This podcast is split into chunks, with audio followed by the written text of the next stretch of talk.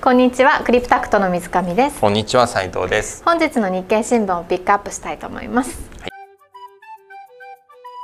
40兆とかね、ん。もうなんなら50兆とかみたいなヘッドラインが出たら、うん。それは結構ポジティブに反応するう市場がね、まあ、今日休館明けというところで、まあ、ちょっとねニュースとしては1日だからやや遅れてる部分もあるんですけど、でもあえてあの強調してるのかなと思うのがその岸田首相。うんの、まあ経済そう経済政策をまず成長はい。だよねと。で、まあ、特にね金融所得課税、まあ、金融所得のまあ増税かな、うんうん。まあに今20%分離課税ところ何パーセントか知らないけど、まあ、増税するみたいな話？ね。ちょっと怖いって思いました。えそう言ってたのが、はい。やっぱり、まあ、ちょっと当面はそれは触りませんよみたいなはい。会話を、まあ、先週末かな。あってで、まあ、昨日はねちょっと休館で、まあ、今日あのこの話が、えーまあ、一面にも出てたり中のね3面のところ出てたりあと5面にも。うん。とまあ、結構なページ数割いて言ってるので、まあ、今日はここだけちょっと話そうかなと思っていて、まあなまあ、これねあの別に報道出てるんでそそうですね以上かもしれないんだけどもあの結構選挙にやっぱり絡んでくるところ、うん。なので少しあのフォローアップというところですかね。はいでねこれまあちょっと前ここでも言ったような気するけど、まあ、メディアも少し意地悪だったのは、前からね、うん。経済政策やってからこっち優先だよと。でやってからその上でまあ課税のところ、まあ、うん。分配かな、うんあの岸田さんが言ってるねその新しい資本主義とかちょっと分配強化みたいな。うん。中でその一環としてまず成長ありきそれでやってから次課税だよっていう。取りますよそうそうそうそう、っていう話だったんだけど、まあ、かやっぱり税の話の方うん。が、ねこうキャッチーだし、うん。みんなの注目引くからそっちだけガッとなっちゃって、まあ、なんかさもそれを先にやるみたいな、うん。順序逆みたいな感じ。でまあ今でもそう思ってる人結構多いと思うんですけどなんかそういうふうに伝わっちゃってるのは、うん。ややかわいそうなうんうん。ところ、まあ別にメディアも意地悪だったわけじゃないんだろうけど、まあ、結果そっちが盛り上がっちゃったみたいな。で改めて、まあ、そこはもうむしろ触れませんみたいな。うん。でまたねこれ衆院選前だからちょっとねそのタイミングも悪くて、うん。なんかこうイメージとしてやちょっともういきなりお味噌ついちゃった的なところあるから、ちょっとそこがやっぱりあの収マーケット投資という観点でいうとやっぱり選挙への悪影響っていうのを懸念すべき。うんうん。だからまあこれ正直ね、まあ、金融所得課税が20%、うん。何パーセント、まあ、もちろんそれ自体は市場にとってネガティブポジティブネガティブって言ったらもちろんネガティブなんだけど、それの影響よりもこの衆院選に与える影響の方が、こまあ、気持ち悪いというのが、うん自民党勝てるかどうかっていうことですか？そう結局何議席取れるんですかみたいな。うんうん。で岸田政権がまあいろいろ何か政策今出したとしてもさ、うん。選挙終わった後に議席、まあ、がっつり減らしましたみたいな話だと、うん。もう絵に描いた餅も甚だしいから。うんうん。だから今よりも安定しないみたいな話になるんだったらなんか積極的に買いたいと思う。特に外国人投資家ってそんなにいないし。もちろんねあの課税のところが取りやめますって言ったらそれ自体はポジティブではあるんだけども、はい。まあでもそれもなんだろうもちろん個人我々ね個人投資家がすると、いやそれ税金上がるの嫌だなとかはい。あるけどこれ外国人投資家からしたら関係ないからね全然。彼らももともとさそのタックセーブみたいなのから投資したりするから、うん。税金払ってないから別に、そもそも日本で払う必要もないし、だかうんら別に全然関係ない。だから日本株投資しませんとかそういう話じゃないから、はい。別にその人たちはさ変わ変わらずやるのね、うんだからなんかそれで日本株終わったみたいな話は全然違うんだけど、うんうん。まあでももちろんそれを取りやめるっていうことであれば多少はポジティブだけはい。どそれ以上にはやっぱりその衆院選に向けてややこうなんかねお味噌ついちゃったところがはい。の影響は怖くてで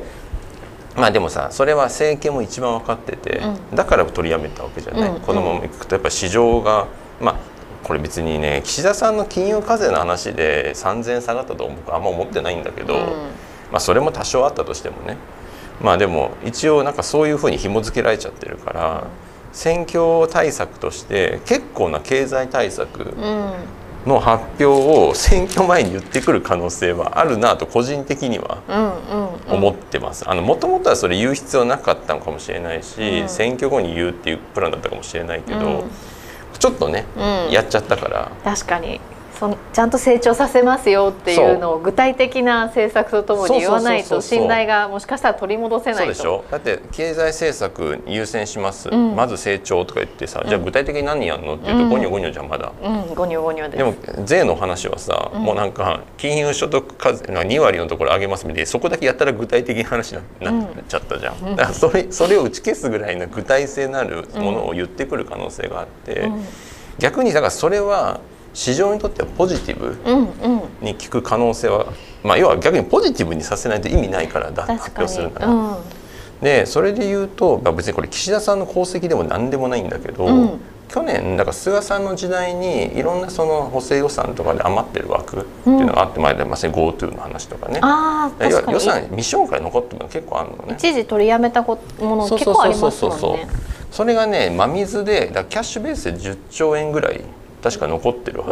ず。うん、で本そうそうそう。で本来それは岸田あ菅さんが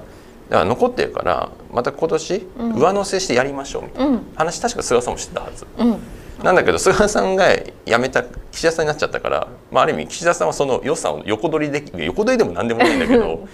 それ使ってなんかさも自分の対策ですみたいな感じで上乗せで言えちゃう。なるほど。しあと去年ね法人税の税収って増えたのねそういうニュースなんかね今年の前半なんか見ました。そうでしょ、うん、なんかコロナなのに税収増えたみたいな、うん、なんかやっぱ儲かってるとこ多いじゃんみたいな、はい、っていうまあねちょっといろんな偏りがあってみたいな話だけど、まあ、いずれにしても税収が増えたんで、うん、税収がそれ6兆円とか増えててあと他にあの未消化の予算とか一般会計でも4兆円ぐらいあったりして、うんうん、そうすると、まあ、要は去年使ってないものが10兆円ありますと、はい、現金でね。はいでプラスアルファなんか収入増えたりなんかいろいろ残って、まあ、それも10兆円ぐらいありますと。合計に20兆もあるんです、ね、とりあえず20兆使えちゃうのね。なるほど。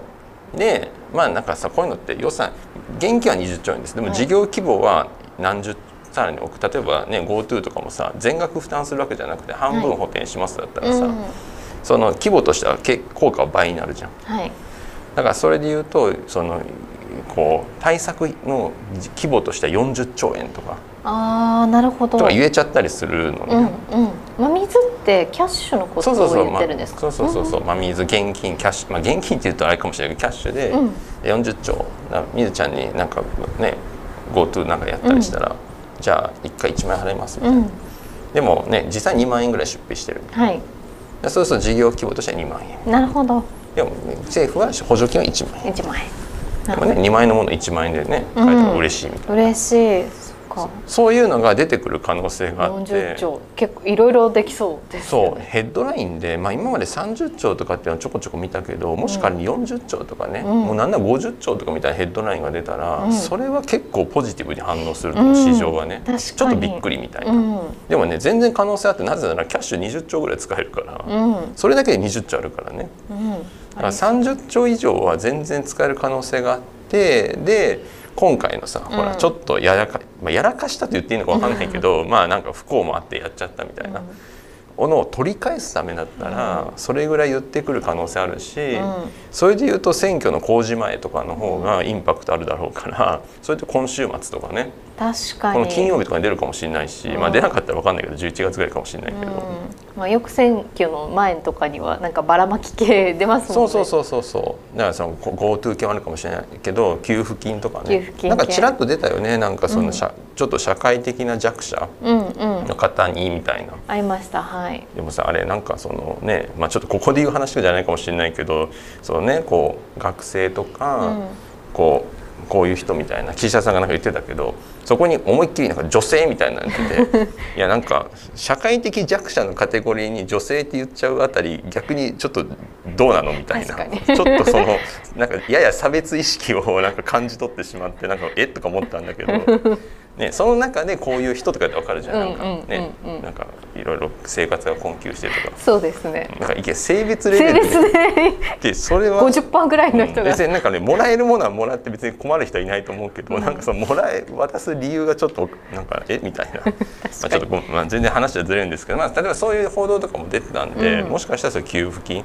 のところとかも小屋みたいな、うん、あるかもしれないし、ね、なんかそういうのが出てきたり。うんすると結構ままた出すインセンティブが逆に増えた、うん、っていうのが、うん、だからマーケットとしてはこのアップサイド、うんうん。まあ、今のままだと何もないんだけど、経済政策とかをバンバン言ってくる。うんリップサービスが来るかもみたいな。うんなるほど、うん。とちょっと思った次第という、うんうんうん。まあ、それが今日のこの紙面とまあそうですね。このニュースから見るまあちょっと深読みといったらあれですけど、うんうん。まあ裏めっちゃうかもしれないけどね、確かに。真蜜の話は面白い、うん。お金あるっていうのがねポイントなんだよね。ポイントですよね。キャッシュあるって大きいですものね。お金がなかったらこの話ないんだけど、うん。ないそで触れないから、でうん。も実はあるっていうね、うん。それは大きいです。そうそうそう。でかつ菅さんが毎回言ってたからね それをコピペするだけみたいななんだったら菅さん具体的なあの政策ももう考えていた可能性ありますよね。うん、考えてたと思うよ。だからもうそれ本当コピーペーストして ちょっと残ってる予算上乗せしましたみたいなそんなレベルだから。もともとね岸田さんが言ってるのも結構菅さんが言ってることほぼ一緒なんだけど、うん、まあでもね誰が言うかみたいなところもね意外と重要だったりするからね。確かに。まあ、菅さんも菅さんで頑張ってたはずなんだけどねちょっともっと大きな味噌がついちゃったせいがあってそれもそれも結局イメージ論なんだけど。よ面白いと思ったらいいね。チャンネル登録よろしくお願いします。